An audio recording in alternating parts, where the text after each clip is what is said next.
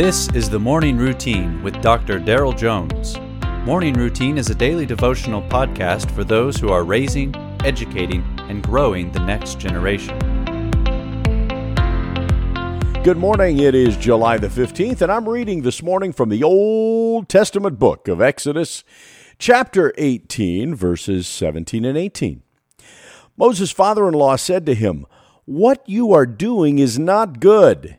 You and the people with you will certainly wear yourselves out, for the thing is too heavy for you. You are not able to do it alone.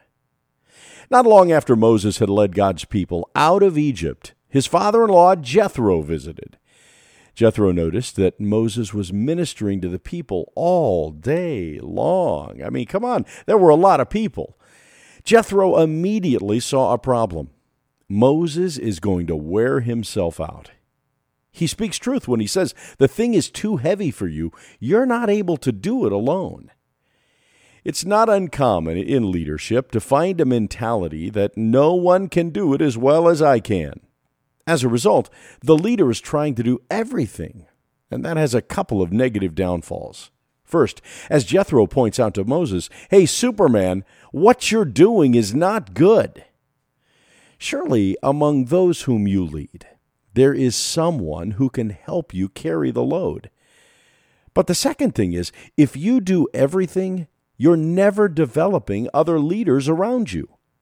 Dr. John Maxwell, the great American leadership coach, teaches if someone else can do a task better than you can, you should delegate to them.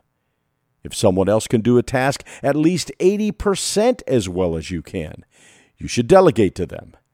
And if someone else has the potential to do the task at least 80% as well as you can, you should delegate to them. Even Jesus delegated to 12 disciples and said to them, What you've seen me do, go and do. That's what leadership looks like. Jethro advises Moses to delegate authority to other leaders, as well as to teach the people what they need to know to solve their own disputes. By delegating leadership to others and improving the competence of those whom you serve, you not only lighten your load, but you're also developing leaders around you. Your task is too important to burn out, so seek help. And as Jethro says to his son in law in verse 19, God be with you. I pray that encourages you today. Take heart, Christ is still on the throne. All is well.